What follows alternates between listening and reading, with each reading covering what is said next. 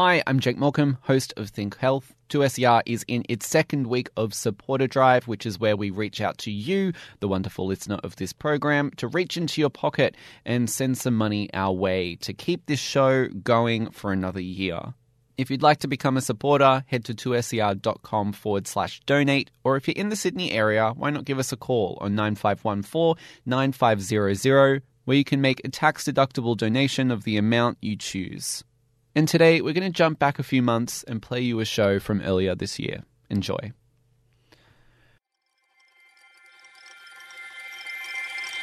And it gives us a snapshot of what's going on in the cancer cell. They're putting it in personal care products, in toothpaste, toothbrush. And I was really interested in what made people stick with their GP. Cannabinoids are any compounds that have similar effects to cannabis. We can look at what's happening in the blood, and that can paint a fuller picture. The issue is that no country's got this right. Think Health on 2SER 107.3. Hi, welcome to Think Health. I'm Jake Morecambe. Today on the show, So if you were seen to be skinny and or, or you've lost a lot of weight, then you're more likely to be HIV positive. And if you were the opposite, bigger, beefier, musclier, then you're likely to be safe. cardiovascular disease and why gay men are more at risk than heterosexual men. And improving the livelihood of youth across the country. Australia's largest youth health conference kicks off. That's today on Think Health. But first, I want you to think of something small. Something as small as a grain of rice. Imagine yourself as a small grain. This is Olga Shimoni. She's from the School of Mathematical and Physical Sciences at the University of Technology, Sydney. but on a scale of million times smaller than the grain of rice. Try and paint a picture in your head of what something a million times smaller than a grain of rice might look like. Not easy, right? Seeing as you wouldn't be able to see that thing without a microscope. That's a nanoparticle. A nanoparticle. Yes. A nanoparticle is between 1 and 100 nanometers in size. Metrics wise, that's 10 to the power of 9 minus meter, or 1 billionth of a meter. The nanoparticles that we're using is like maybe 20 nanometer or something, which is like a thousand times smaller than tip of human hair. That's Noshin Nasiri. She's from the Faculty of Science at the University of Technology, Sydney. So if it's as small as that size, then yes, you can use it in a variety of fields. That's the point of doing this research. Olga and Noshin are both researchers of how nanotechnology, little devices the size of nanoparticles, can be applied in healthcare, and how nanotech can help detect diseases before they spread throughout the body. Nanotechnology is typically used to track biomarkers in human samples, meaning they'll look for traces of disease in our bodily fluids. Blood or urine or from saliva. These nanotech are also made out of different things. Some are carbon based, some are even made out of gold. Pregnancy test based on gold nanoparticles. Right. So Yes. it's it's gold it's a mineral. Yeah. They develop the nanotech in a lab and then insert it into a tube of a blood sample, for example, and wait for a reaction. What type of reaction is that? Is it is it a color one? Is it kind of relayed back to a computer? Well, depends on uh, na- nanotechnology you use. Gold nanoparticles can change the color if they react. Others can be formed by shining a fluorescent light on them. Yes. But what is it about nanotech that responds to the presence of a disease? Why are gold nanoparticles part of a pregnancy test? According to Noshin, the most important aspect of all of this is the surface area of a nanoparticle. The most important thing is surface area. Imagine you're holding a Rubik's Cube.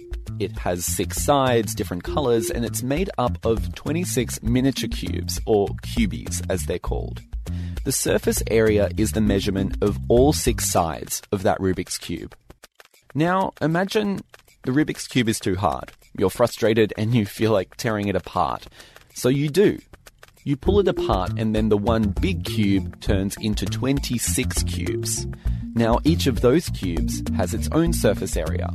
If you make it smaller and smaller and smaller, you are adding a lot of surfaces. By tearing it apart, you've increased the overall surface area because now instead of one big cube, you have 26, each with their own surface. 26 cubes by 6 sides, that's 156 surfaces. Now, why is this important? Back to nanoparticles. Nanoparticles can actually grow in a cubic shape. And what this means is when you add a nanoparticle into a human sample, you have a much larger surface area of nanoparticles that could help detect the presence of something you're looking for, while maintaining the original volume. And this is what happens with the gold nanoparticles in a pregnancy test. The gold is decorated with a marker or pointer that interacts with a hormone that's expressed when you're pregnant. And when they interact together, they stick to this piece of paper together, and then you see lots of lots of nanoparticles at the same time sticking to the specific point, and you see the signal of that. And that's how you find out hey, maybe you're pregnant. So, a larger surface area that comes with nanoparticles makes it much more likely for you to be able to detect something because you can coat a marker across a bigger surface area. Go to the work Olga is doing. She's using disease coded markers in nanoparticles to detect the presence of cancer cells in the body, signs of gastroenterological disorders, which is to do with your gut and digestion. She's even working on disorders like Alzheimer's, using NMR scans to detect signals before the onset becomes visible. The opportunities with nanoparticles seem endless. But the one thing that excites Noshin, in particular, about all of this is breath analysis. One advantage for breath is that breath is the first one. The biomarkers or presence of a disease have a very high vapor pressure, meaning they're always looking for an escape route and they want to come out of your body. They definitely find a way to come out of your body because of that higher high vapor pressure. And where else would be better for a continual stream of human samples to track disease markers? Sampling of breath is not a problem because you always breathe. But the tricky part collecting a breath sample. Unlike taking a urine or blood sample, running around with a paper bag and holding it up to someone's mouth to capture their breath doesn't seem like the easiest option. Although Noshin says some researchers are actually giving that a go. There are some bags designed for this sort of research, and they ask uh, patients to also breathe into the bag, and then they like test that bag later. Yeah.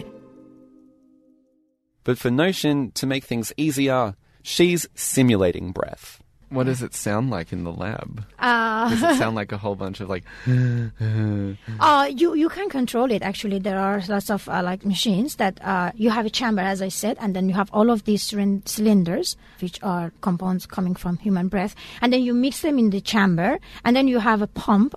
You can very accurately simulate breathing of human breath. Noshin's simulated breathing analysis and Olga's work in disease detection are just the beginning of what nanoparticles can do for medical research. The next step? Developing nanomedicines that go inside or can be injected into the body, as opposed to testing taken samples. Olga again. This is especially true for cancer treatment. If you get cancer, you go through the terrible chemotherapy where toxicity of this cancer chemotherapy, side effects like hair loss, uh, nausea. But if we will be using something that release only weight needed, that will just revolutionize all the treatment.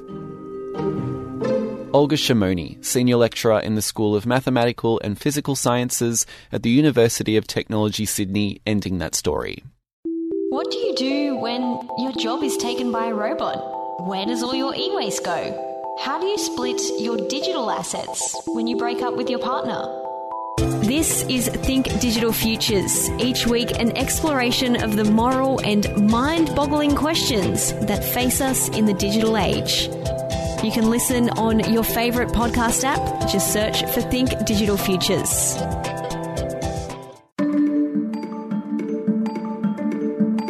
You're listening to Think Health on 2SER 107.3.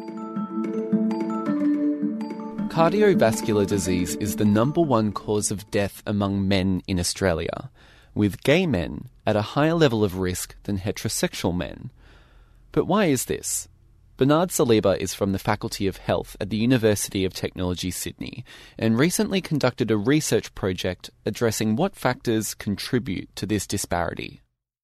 The first factor was actually discrimination in mental health, something called minority stress, which is basically just elevated levels of stress that are experienced by anyone who is who belongs to a stigmatized group. In Australia, we see that with things like the current laws around same sex marriage and also just reluctance, I guess, to visit mainstream health services because they've experienced discrimination. I was even reading it was it came down to what I found interesting was lifestyle or like the lifestyle of gay men to I guess engaging in perhaps drinking, smoking or illicit drug use which contributed to poor cardiovascular health. Yeah, well, exactly. So I mean that was and I had to be careful with that not to reinforce any or not to implicitly reinforce any stereotypes as well because the whole point of this research is also to highlight, you know, there are these stereotypes and it's important not to discriminate when it comes to that. But that, that that's the reality is that because of what I found in terms of mental health problems and, and social isolation, a lot of people, and doesn't have to just be gay men, but anyone who does feel slightly marginalized or, or discriminated against, there's studies to show that they're likely to engage in risky behaviors. And risky behaviors could be things like smoking, which is to alleviate social stress, more likely for gay men to engage in tobacco use than non gay men. It's the same for alcohol as well. And the third one is the use of uh, illicit drugs, and in particular, meth. So, gay men are four times more likely to uh, use meth, which is known to have long term cardiovascular risks, including high blood pressure, stroke, and of course, injecting the drug can lead to cardiovascular complications, I guess. That also leads me to the, the third point, or the third factor, and actually an interesting one, and it's not all gay men, of course, but it's when you are engaging in risky behavior, especially, say, being on an illicit drug, you're likely to engage in risky sex. Gay men make up 75% of the Australians who are infected with HIV.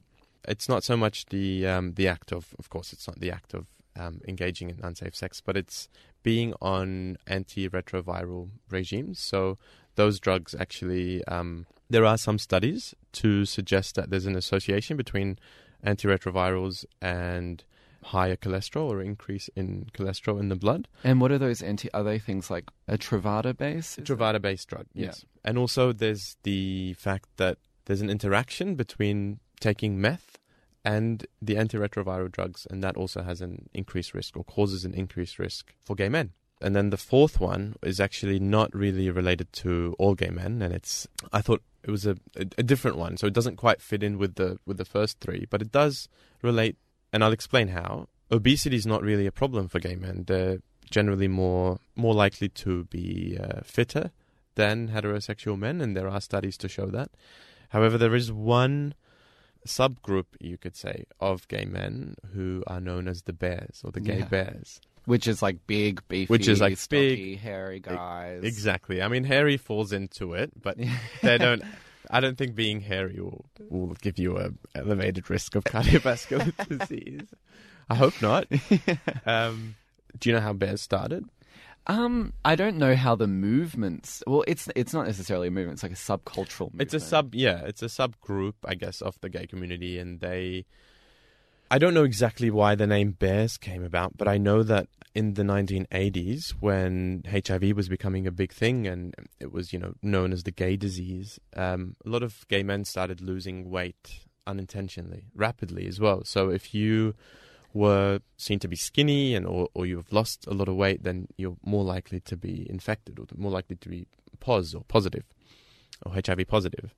And if you were the opposite, so if you were bigger, beefier, musclier, then you're likely to be safe or uninfected. So you Mm. became more likely to be desired as a sexual partner. Wow, I didn't know that. And so yeah, that was a a big thing in the in the 80s and it of course you still see bears these days and there's bear bars and there's you know the subculture is still there and it's it's quite big as well but of course higher BMIs generally lower self-esteems because of physical appearance lead to what my first point was of Yeah. you know you've got stress and mental health problems and so Intercommunal sort of marginalization given, I guess. of course, yeah. Physique, and, and that can be an additional stress for people as well. I, I, it's interesting that you raised that up as well. And I guess to go to your purpose of conducting this research and where you see it going, one of the things to come from this is interventions to tackle increased cardiovascular risk for gay men.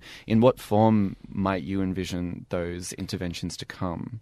Well, because I do come from a health background, I think it's important to train on cultural diversity and being culturally sensitive when you are a health professional. But I don't think there's enough out there for people who are reluctant to visit these mainstream services because of previous experiences or past experiences where they've experienced some form of discrimination. I think personalized risk reduction strategies, especially for people who identify as bears or and who might not want to lose weight maybe because they feel like they um, more successful as, as as lovers or partners that way.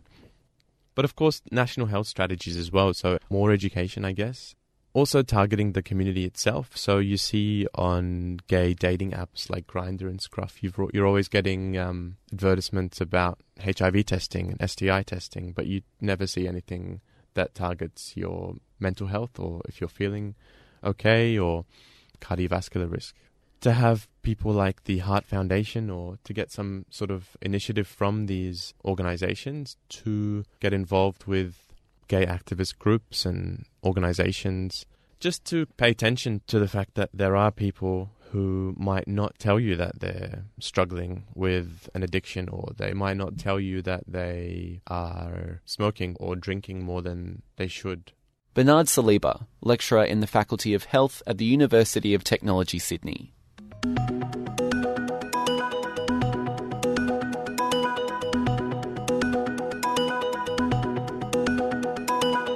They're the doctors, nurses, teachers, social workers, and tradespeople of the next generation. But the 14 to 24 year old population is one of the most under recognised when it comes to healthcare in Australia. The Access 3 study, headed by Melissa Kang from the University of Technology Sydney, is looking at five subgroups of youth in Australia, ranging from Aboriginal and Torres Strait Islander youth to gender and sexuality diverse youth. And the study is looking at where this healthcare provision for youth is falling short.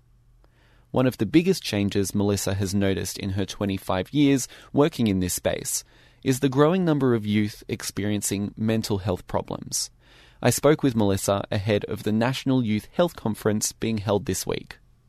What we've seen an exponential rising when we look at the health issues that young people face definitely around mental health, higher rates of depression and anxiety, particularly.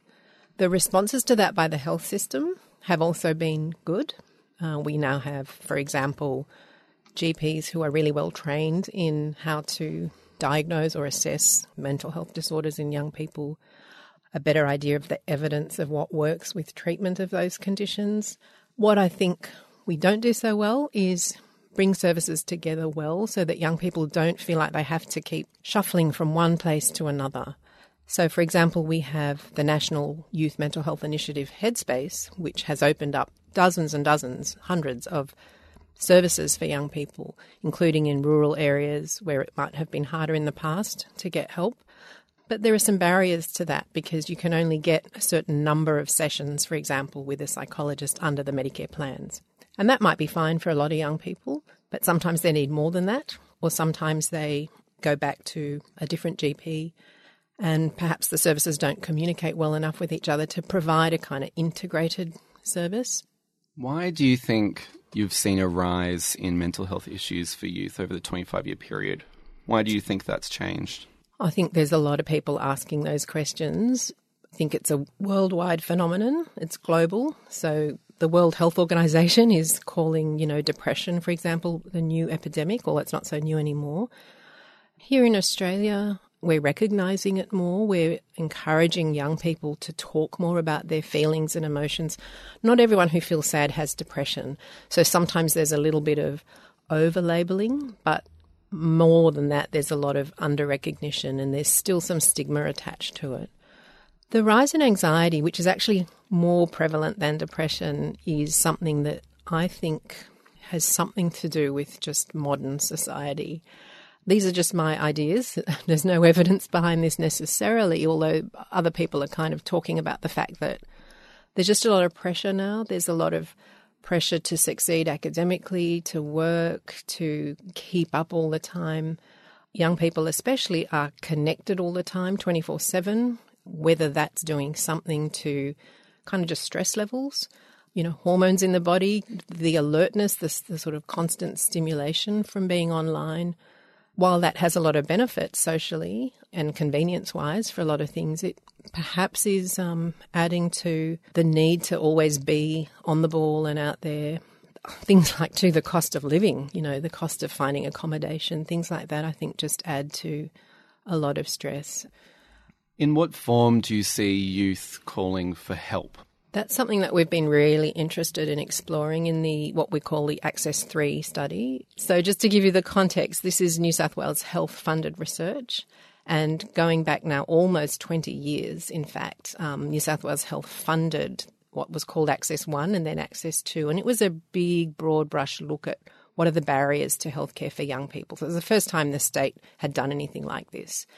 What's happened since then, of course, is now our generation of young people are digital natives, and we have no idea how that's impacted on the way they look for information and receive it, but also how they access services. Does it actually um, facilitate access or does it create barriers? But the particular focus of Access 3, unlike the earlier studies, is that we are focusing a lot on five different subgroups of young people that we are calling marginalised for different reasons. So they are Aboriginal and or Torres Strait Islanders, young people of refugee or vulnerable migrant backgrounds, young people who are homeless or risk of homelessness, sexuality and or gender diverse young people, and also young people living in rural and remote parts of New South Wales. The most important outcome of this research has been to inform the new youth health policy, which will be available later this year. And it's going to again have a real emphasis on marginalised or vulnerable groups of young people. But most importantly, it's taught us as health service providers and policymakers and researchers what some of the issues are that we think really need to be addressed. Is there kind of summation of some of those issues, like as to why you're looking at those subgroups in particular?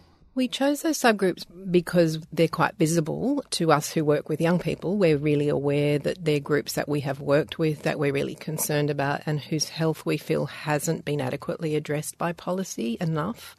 These groups of young people do have more difficulty being seen or heard or accessing help for various reasons. To insert e health and m health, to being electronic and mobile yes. health that is something that I think more recently has been relayed to the older population yeah. in Australia. Yeah. When it comes to the context of youth and looking at the way E and M health can mm-hmm. kind of make an imprint there, mm-hmm. in what way do you see that? Well, what we've found so far in our sort of preliminary look at the data is that every young person uses mobile technology to get information nearly 100%, just about of our sample, would use the internet a lot and would certainly go there first to find out what was wrong with them if they had symptoms or had a worry or heard about something. What we were then interested in is okay, what do you do next? Do you then diagnose yourself and not go to the to seek help or does it make you more likely to go and seek help? What happens next? And what we found, what we have been finding so far is that the great majority of young people will decide that they prefer to see a real person if they feel that their symptoms or their concerns are strong enough to lead them to think they, yeah, there's something wrong. Most of them will actually then turn to a parent or a carer or someone uh, that they know. So, word of mouth, in fact, rather than looking it up online. Do you see that there's an interesting paradox to that because there is such a ridiculous amount of information online too?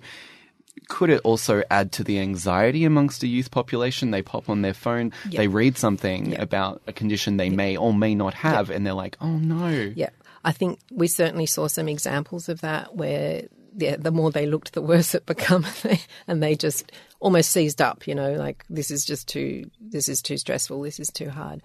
There's a kind of real diversity of, of reactions, I think, but the majority said, "Yep, we're not idiots. Um, we can tell when something might be a bit of rubbish, and, and these are the kinds of sites that we trust. But they had lots of advice for those kinds of government based websites about how hard they are to navigate and how un youth friendly they are. So I think we can do a lot more in that space to make things easier for young people. The AAAH conference, youth conference, is this week. Yeah. Why do you think that a conference like this is important today, still in 2017? Look, I think that young people are a group, on the one hand, are full of vitality and energy and physically quite healthy. But actually, if you look over the last several decades and you look at how much medical technology, especially, has extended the lifespan, has improved the survival of little babies and children, has improved the management of chronic diseases in older people. When you look across the whole age range in the population, it is young people, it is that 12 to 24 age group whose health really hasn't improved in the same way. Some things have improved, but we're seeing, as, as I said earlier, you know, much higher rates of mental health disorders.